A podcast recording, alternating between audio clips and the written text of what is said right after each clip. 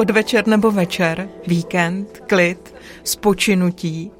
Doufám, že jsou tohle synonyma toho, co právě prožíváte. V jaké náladě usedáte k poslechu pořadu Zákoutí, jehož znělka právě dozněla. Ne vždy záleží na tom, kdy a kde si daný pořad pustíme, ale v případě téhle relace to bude trošku jinak. Vaší průvodkyní bude pravidelně Lucie Endlicherová a musím říct, že se na ten společný čas u tohoto pořadu opravdu velmi těším. Teď bych si s vámi ráda sedla u stolu nebo do pohodlné sedačky v obýváku a chvíli bych se chtěla ptát já vás. Co se vám vybaví, když se řekne slovo zákoutí? Jaká je pro vás první asociace spojená s tímhle slovem? No ale protože tady ve studiu jsem sama, tak nezbývá, než abych si taky sama vystačila a odpovědi našla. Zákoutí, zdá se mi, je místo ukryté, skryté, ne tak snadno viditelné. Je to podobné jako závětří, ale možná ještě o kousek víc schované. Zákoutí nabízí útočiště, ukryt před pohledy okolí, která jsou někdy nepřátelské.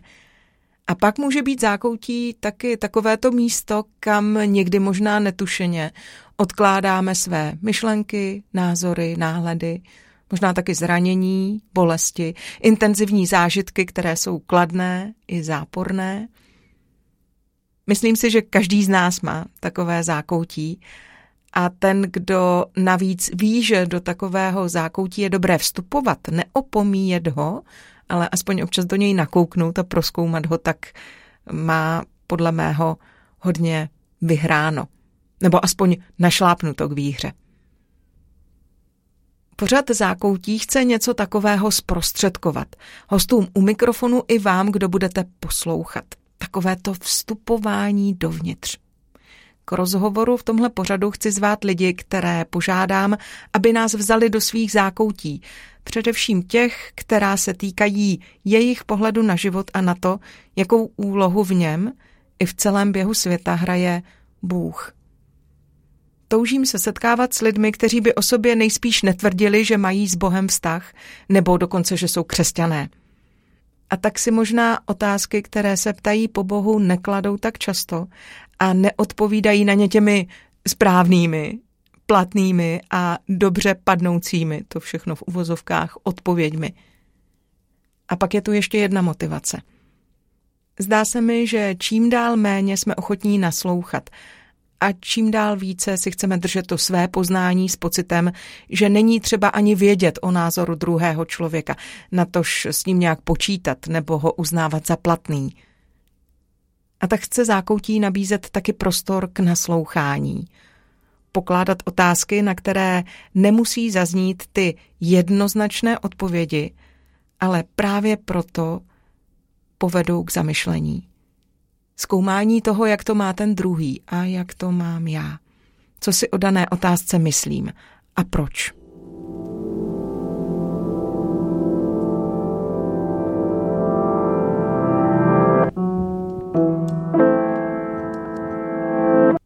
Prvním hostem, který nám dá nahlédnout do svého zákoutí, bude herec Jan Sklenář. Honza vyrůstal v tradiční evangelické rodině v Brně. Vystudoval herectví na Janáčkově akademii muzických umění a nastoupil do angažmá v Klicperově divadle v Hradci Králové. Kromě hraní je výborný muzikant, vyzkoušel si roli režiséra divadelního i rozhlasového a výčet jeho aktivit by zabral ještě spoustu chvil. Pro mě osobně je především Oskarem z představení Oskar a růžová paní. Pro jiné teď možná Moriartym z muzikálu Sherlock Holmes, hudebního divadla Karlín, pro jiné zpěvákem Police symfony orchestra. Natáčeli jsme spolu jednoho červnového brzkého odpoledne, poté co odehrál představení Romeo a Julie a u oběda mi nejprve povídal o životním předělu, který teď zažívá. No a pak přišel čas zapnout mikrofon a začít se ptát.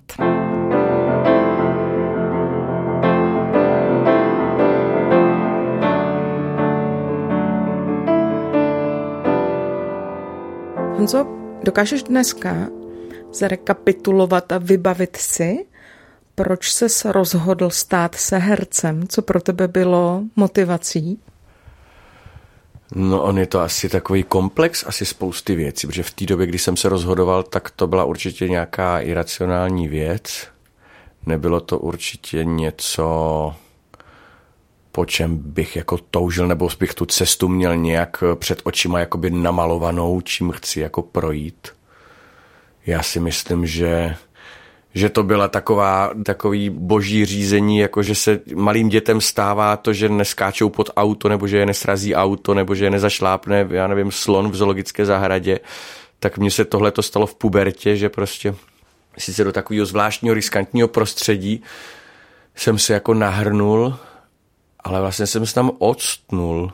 Člověk spíš měl pocit, že dal přednost takovému tetelivému, svrbivému učňáku, dotýkacímu se před třeba studiem, já nevím, učitelství nebo nějakých zásadnějších oborů. Ale vím, že se mnou to má souvislost takovou, že jsem chtěl být buď to farář nebo učitel a to herectví vlastně je svým způsobem takový farářo-učitelování do jisté míry, když to člověk jako vezme trošku vážnějc. Co tě naučilo herectví o sobě? Co tě naučilo o lidech kolem tebe? Co tě naučilo o Bohu? Herectví je velmi praktický obor, protože člověk nějakým způsobem zachází se svým tělem, tím pádem i jakoby hlasem, se svojí psychikou a tak dál. To znamená, že se vlastně člověk furt zaměstnává jak tělem, tak jako myšlením. Tím myslím, že je to vlastně jakoby zajímavý obor, jak se o sobě pořád něco dozvídat a nebo dostávat okamžitou zpětnou vazbu. Když přestanu mluvit, tak je to tím, že jsem něco přehnal, nebo že jsem si dost neodpočinul, a nebo že se něčím trápím. Když mi začnou bolet záda, tak je to proto, že jsem si buď to blbec nepřevylíkl tričko, když jsem byl spocenej, anebo prostě jsem si toho naložil na záda moc. A okamžitě vlastně člověk tu informaci zpětnou dostává. Když vás přestanou obsazovat režiséři, tak je to tím, že prostě buď to nejste dobrý, anebo jste nějak zblbnul, nějak jako špatně, když to třeba předtím bylo lepší. Takže je vlastně člověk furt jakoby vystavený nějakým informacím o sobě. O tom okolí je to taky asi to samé, protože člověk furt s někým dělá, furt s někým novým, na nových textech, nových materiálech, na nových situacích. Takže se člověk dozvídá z mnoha oborů, spoustu věcí. Je to takový jako zvláštní komplexní obor herectví, to je fakt. A do toho ještě samozřejmě divadlo jako takový, to je samo od sebe komplex, spousta profesí, jak režie, tak hraní, hudby, zpěvu, tance, pohybu, všeho možného. O Bohu? Já si myslím, že tohle je asi každému oboru úplně stejný. Spíš si myslím, že jak člověk jakoby stárne nebo nějakým způsobem dospívá, anebo jsou na něj kladeny stále další a další úkoly, tak čím dál tím víc zjišťuje, že to není jen tak samo sebou, že to buď to zvládne, anebo třeba nezvládne. Že jsou tady síly, které nás nějak jakoby ovlivňujou a posilňujou, nebo že máme skrze nějakou sílu, z čeho čerpat a tak dál. A ať tomu můžeme říkat Bůh, anebo třeba nějaká tradice, anebo třeba nějaká energie. Tak se vlastně člověk čím dál tím víc dovídá, spíš si myslím o tom, že jsou to ty věci, které jsou mezi nebem a zemí a že už si člověk míň říká, že za to může sám člověk. Úkolem herce je dobře stvárnit roli, do které je obsazen. Ty jsi hodně mluvil o tom, že máš okamžitou zpětnou vazbu sám na sebe a přitom úkolem herce je nebýt sám sebou, ale být tou rolí. Stíháš ještě být sám sebou, nestrácet se v těch všech rolích, do kterých jsi obsazován? Je to náročný, já jsem si ještě jako zkomplikoval trošku jakoby ten profesní život tím, že jsem nezůstal jenom u herectví, ale hodně se věnuju i hudbě, zpěvu a čím dál tím víc teďka i režii, jak divadelní, tak rozhlasové. Takže těch vlastně jakoby profesních rolí mám několik. Přiznám se, že mi to dělá běnec v hlavě, protože třeba co se týče herectví, tam by si měl člověk hledět hlavně sám sebe v souvislosti nějakých situacích, nějakého okolí. Když jste režisér, tak musíte obsáhnout vlastně všechno, všechny ty role, všechny ty situace, který nějaká ta hra nebo ta problematika prostě zaujímá. Musíte být několik kroků před ostatníma.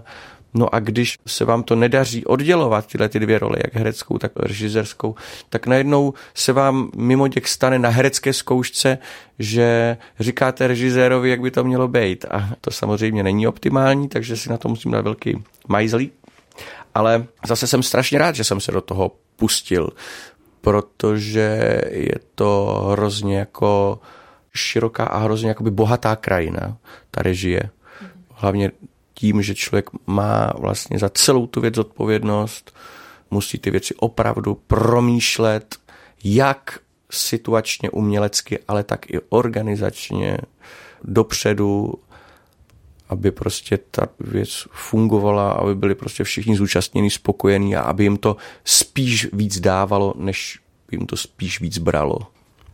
A přitom by to mohlo z toho vnějšího pohledu vypadat, že režisér to má jednodušší, protože ty druhé ovládá, zatímco ten herec se musí podvolit tomu, že je ovládán.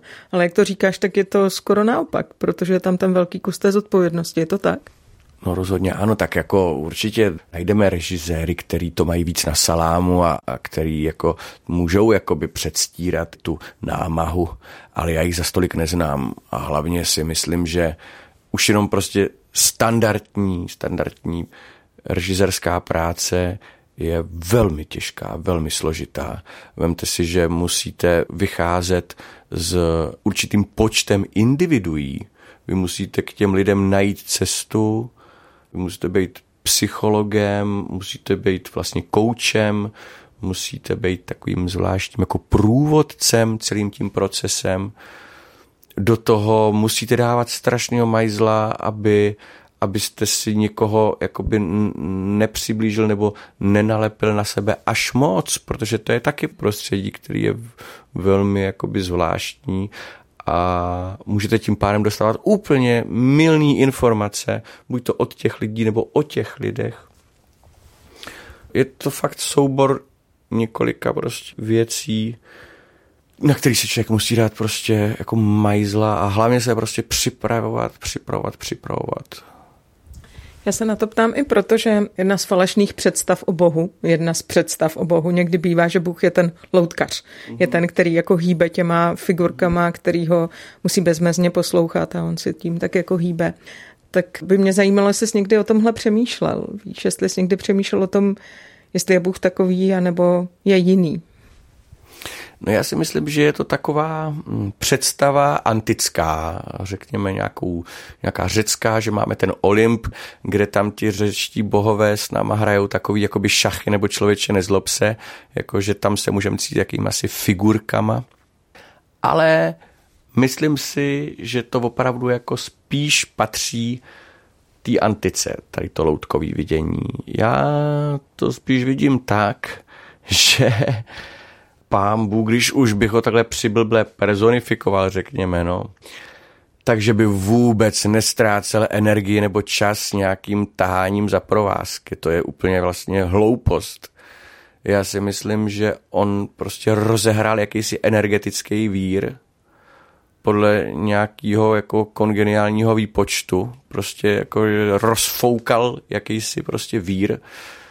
Svět se pohnul a v tom pohybu zůstává a jestli vůbec nám věnuje nějakou jakoby energii další, tak si myslím, že se spíš jako baví tím, jak v rámci té rozfoukané energie my dokážeme hejbat sami se sebou a jeden s druhým. Myslím, že to je spíš ta loutkohra.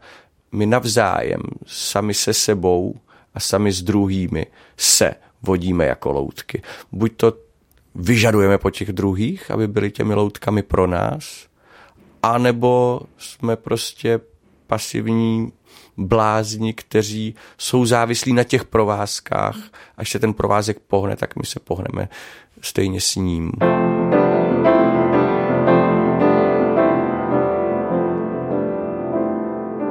Na Rádiu 7 posloucháte pořad Zákoutí, jehož hostem je dnes herec Jan Sklenář. V divadelní šatně, ve které jsme seděli a povídali si, se postupně proměňovala atmosféra a od otázek profesních byl čas dostat se k těm hlubším a hlubším, životním.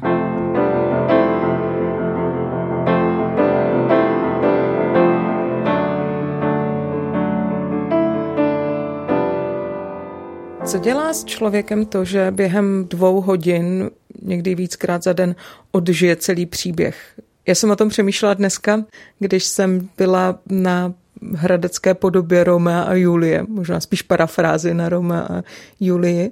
Říkala jsem si, jaké to je, když ve 2 hodinách se odehraje opravdu jako ohromný příběh s ohromným obloukem, uzavře se a pak má člověk jít žít ten obyčejný život, který vůbec nemá tuhle rychlost, tenhle vývoj, neuzavře se během 2 hodin a nevyřeší se všechno od krize přes katastrofu až k nějaké katarzi, když se to povede teda. No, to třeba možná pro vás bude překvapivý, ale já jakoby největší nějakou psychickou zátěž, co se těchto věcí, na co se ptáš, prožívám u zkoušek, u zkoušení. U toho, než člověk vlastně přijde na to, co je pro tu postavu prostě důležitý, nebo co ji formuje a jak ji vyjádřit. Až se nám nebo mně podaří na tenhle ten problém nebo ten soubor těch problematik přijít, tak už to potom všechno mnohem jednodušší. Protože ten mozek i to tělo funguje tak, že ono si zapamatuje tu chvíli, kdy na to přijdu, nebo kdy se u té zkoušky jakoby něčím trápím a opravdu si něčím traumatizuju a pak vlastně na to přijdu, režisér řekne, to je přesně ono, tohle si zapamatuju, takhle to budeme hrát. Ale pozor, je toto slovo hrát.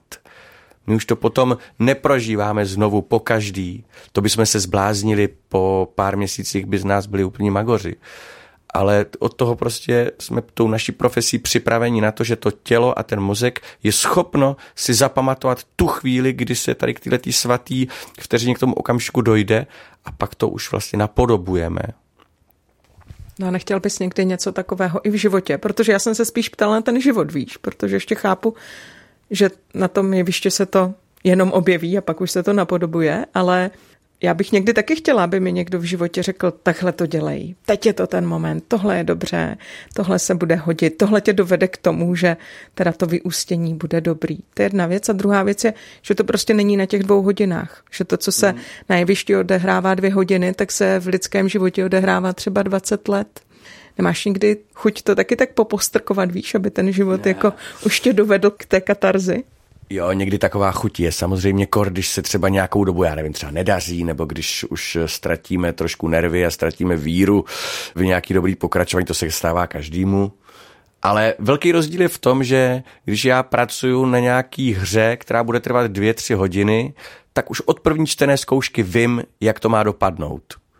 Jestli ty hlavní postavy prostě budou šťastný, anebo jestli se třeba zemřou a tyhle ty věci. A já vím, kam to prostě dovedeme zhruba, ale u toho života to vůbec nevíme. My nemáme žádnou předepsanou hru, povídku, kterou bychom jako stvárnili. My přeci svým životem píšeme miliardy nových a nových povídek každou vteřinou, každou chvílí. Takže je pravda, že někdy člověk má pocit, že by to bylo jednodušší, ale já se spíš učím mít radost z toho překvapení, co přinese ten další den nebo ta další hodina.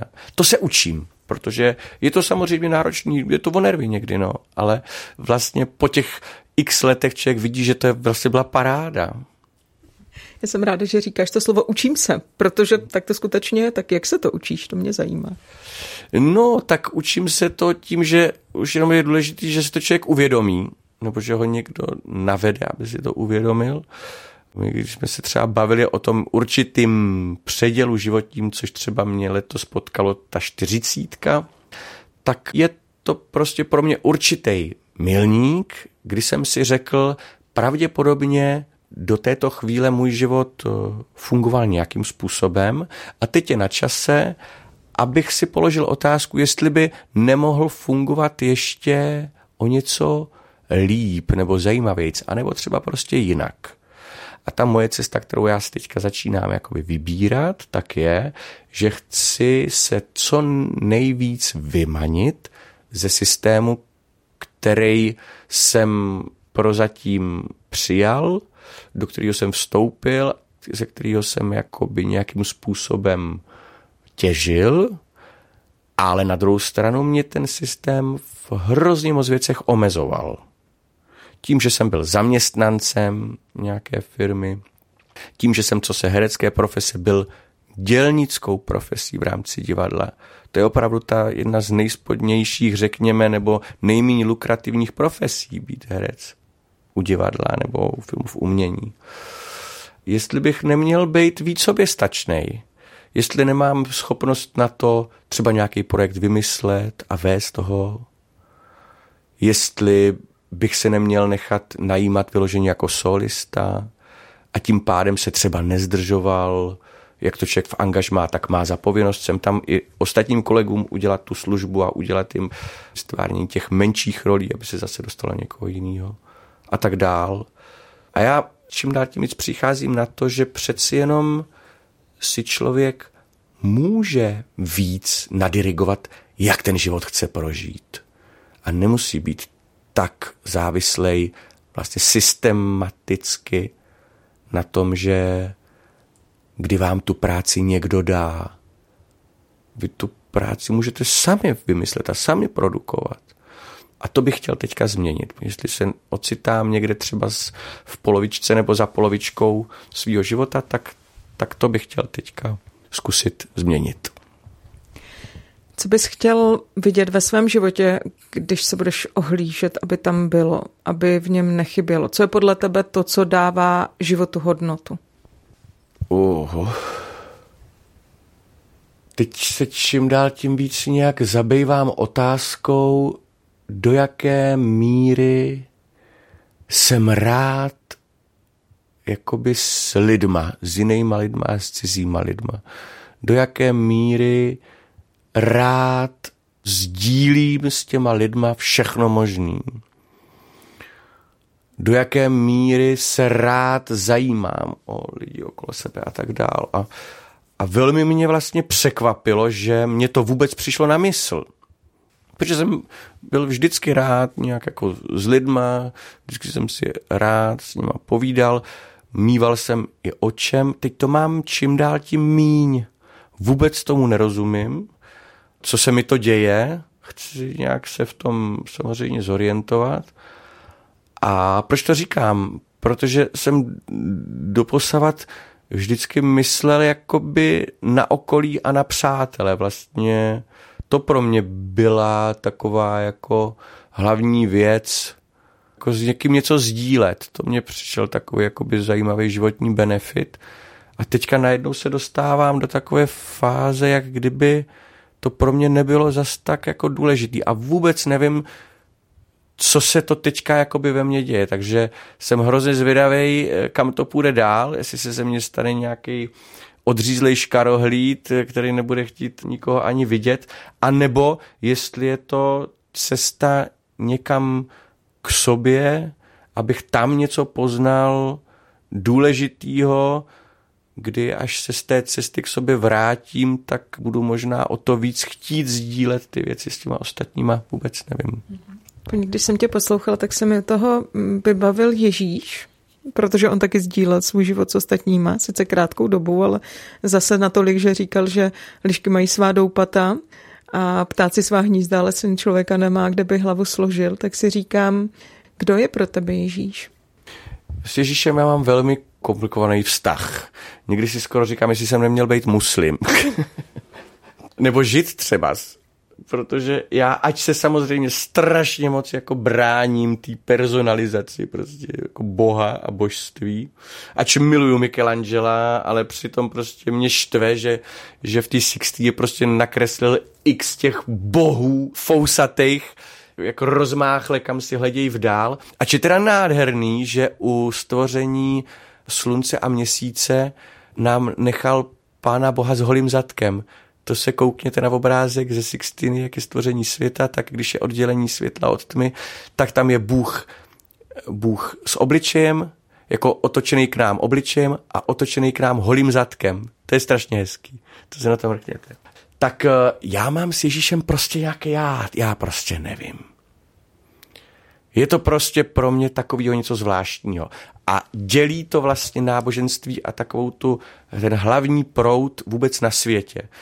Ať to prostě jsou muslimáni, ať to jsou křesťani, ať to jsou židi, tak nás vlastně tak jakoby máme všichni jakoby jednoho Boha, ale ten Ježíš tam prostě dělá binec. Židi ho jakoby nemají, ty na něj furt nějak čekají nebo ho berou jako nějakýho proroka. My ho máme jako za Božího syna, přitom počatýho Duchem Svatým, neposkvrněné Paně Marii, což to je dost problematická záležitost. To, kdybych se chtěl já takhle u soudu někde bránit tímhletím argumentem, tak neuspěju, ale my křesťani už uspíváme 2000 let s tímhletím argumentem. No a muslimáni ty Ježíše my si mají taky jako nějakýho proroka, ale jakoby to božství je tam spíš to židovštější, ten Alláh. No takže já mám prostě s Ježíšem vlastně takovýhle nějaký zvláštní jakoby problém. Mně se sice líbí, že ho malujeme jako krásného chlapa, takovýho prostě vitálního, štíhlýho, s uhrančivýma očima.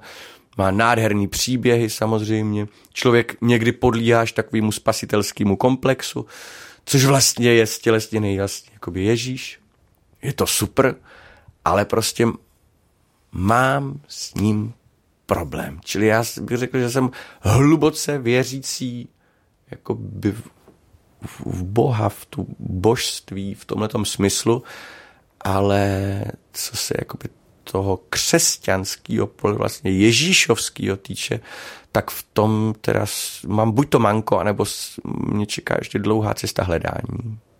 A co myslíš, že zvítězí manko nebo dlouhá cesta hledání? Já doufám, že zvítězí dlouhá cesta hledání, ale já si vůbec třeba nemyslím, že bych na konci té cesty toho Ježíše měl najít. Možná, že to skončí tak, že ten Ježíš je třeba opravdu blbost. To tak klidně může skončit. Ale chci hledat, rozhodně jako chci hledat.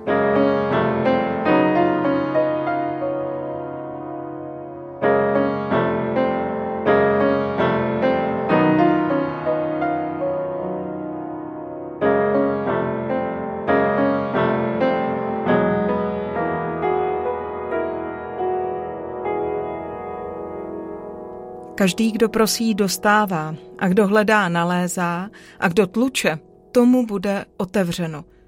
Znělo mi v hlavě u posledních slov Honzy Sklenáře. Tahle Ježíšova slova mě ujišťují o tom, že ten, kdo chce hledat, pokud hledá upřímně, musí nalézt. Kolik je asi kolem mě lidí, kteří nosí v hlavě podobné otazníky, podobné nejistoty, podobné tvrzení o blbosti. A přitom jsou zváni prosit a dostávat, hledat a nalézat, tlouci a dočkat se chvíle, kdy bude otevřeno.